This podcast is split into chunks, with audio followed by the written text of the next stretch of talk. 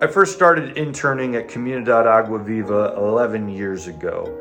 And at that time, the Latino church was kind of shrinking a bit and looking for a new pastor to take it on. But at the same time, there was a, another church known as Living Water Community, which is actually what Comunidad Agua Viva means in English, that were meeting in house churches across Jackson. And the two were meeting in the same space because Living Water Community wanted to support Comunidad Agua Viva and bring a few more people in, into the space. So they would attend the services.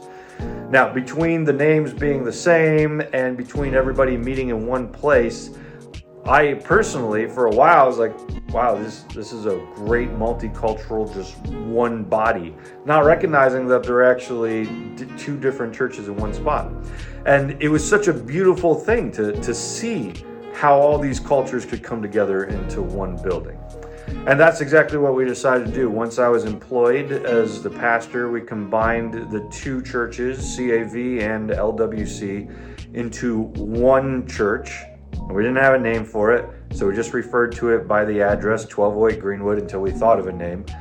And then we decided, you know what? We actually kind of like 1208 Greenwood. That helps us remember that the church is uh, a people and that this is just a building where the church meets. And so we stuck with the address. And since then, uh, the multiculturalness of 1208 has continued as we have not just been a church of one race, but we've reached many different people of many different races.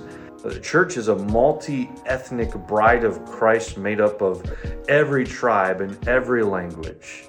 Paul spends so much time trying to explain how the Gentiles are now brought in to the, the family of God, not by them converting to Judaism and becoming ungentile, but by them just remaining Gentile, remaining their own culture, and entering into the faith as their own culture. This is the reason that they don't have to take part in all the same Jewish customs, is because they're not Jewish.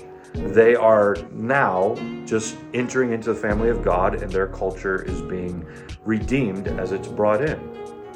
And so, what does that look like for 1208? How do we maintain a diversity? How do we maintain a multiculturalness? How do we let all of the, the differences that make up the Bride of Christ be seen in the relaunch that makes up uh, what 1208 will look like? Those are questions that need to be prayed about because churches often can end up just looking one way.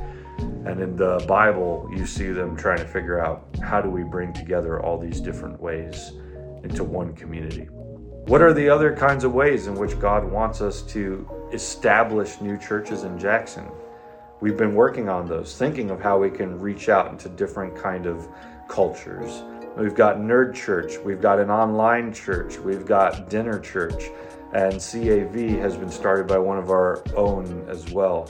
So let's think what are the different ways in which we merge together? And what are some of the different ways in which we do outreach together into different kinds of cultures? Let's pray about that.